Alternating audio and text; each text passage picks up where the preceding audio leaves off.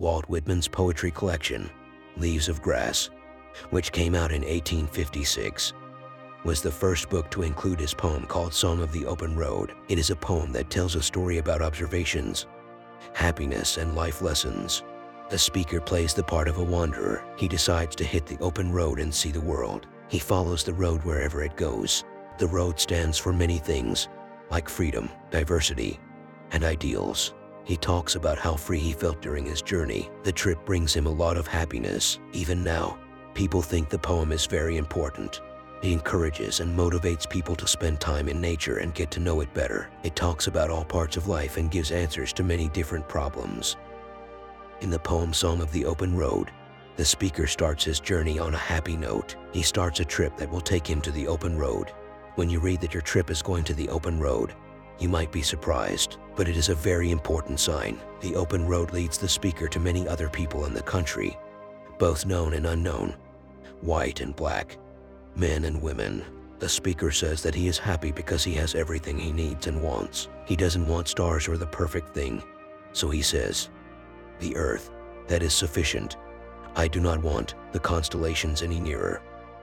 He doesn't want to deal with day-to-day needs and things that most people find interesting. He makes it clear that he wants to carry his old delicious burdens. Men and women fill him up, so he wants to carry them. He can't throw them away. It shows how much he cares about people and how much he loves nature. In the next part, the speaker keeps the same attitude and tone. He loves things you can't see. The road is not only what it seems to be, but it also hints at something. The open road is suggestive because it is a path that many people take to get where they want to go. It also stands for the speaker's never-ending search. As he writes, here, the profound lesson of reception.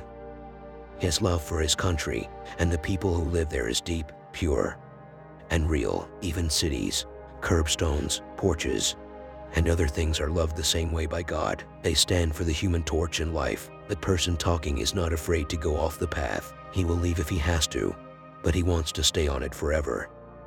The speaker is very thankful for the air because it helps him speak. The things he sees by the roadside give him ideas and help him shape them.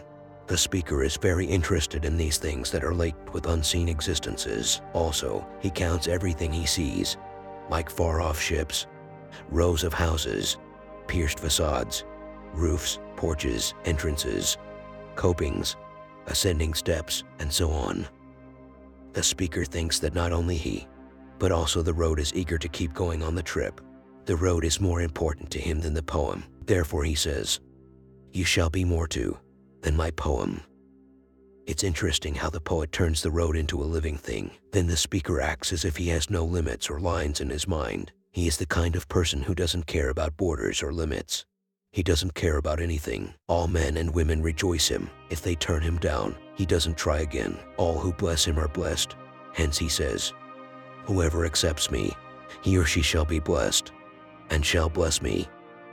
The speaker then thinks about the best man, the earth, the open air, and nature make a man a perfect person. When people are on the open road, they have room to think of and do great things.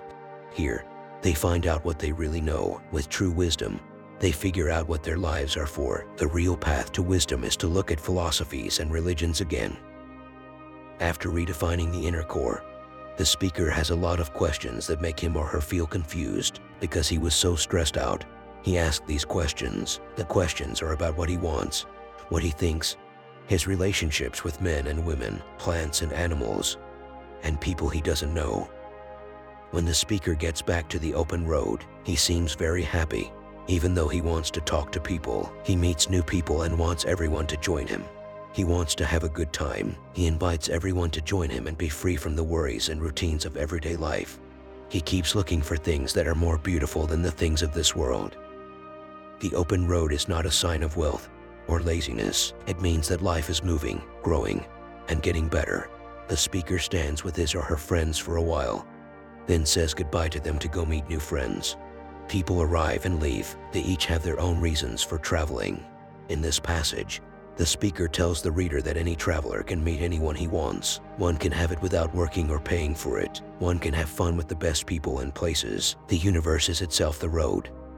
The same point is made again by the speaker, but here he goes beyond the physical and into the spiritual. He says that the soul is a traveler in and of itself. It goes more places than the body. It moves through the universe, but it doesn't know where it will end up. The speaker talks directly to the others. He tells them that they shouldn't hide in the dark. Everyone has something hidden about them. All of them are sneaking around and putting up fake pictures that they can't even believe. The person talking wants us to know that when you succeed, you move on to a new challenge. Those who go with him should be ready for this challenge. He also tells them not to worry about the road. Since he's been on the road, he knows what to do. Lastly, the speaker tells everyone that everything should work out the way they want it to. He wants to be with everyone.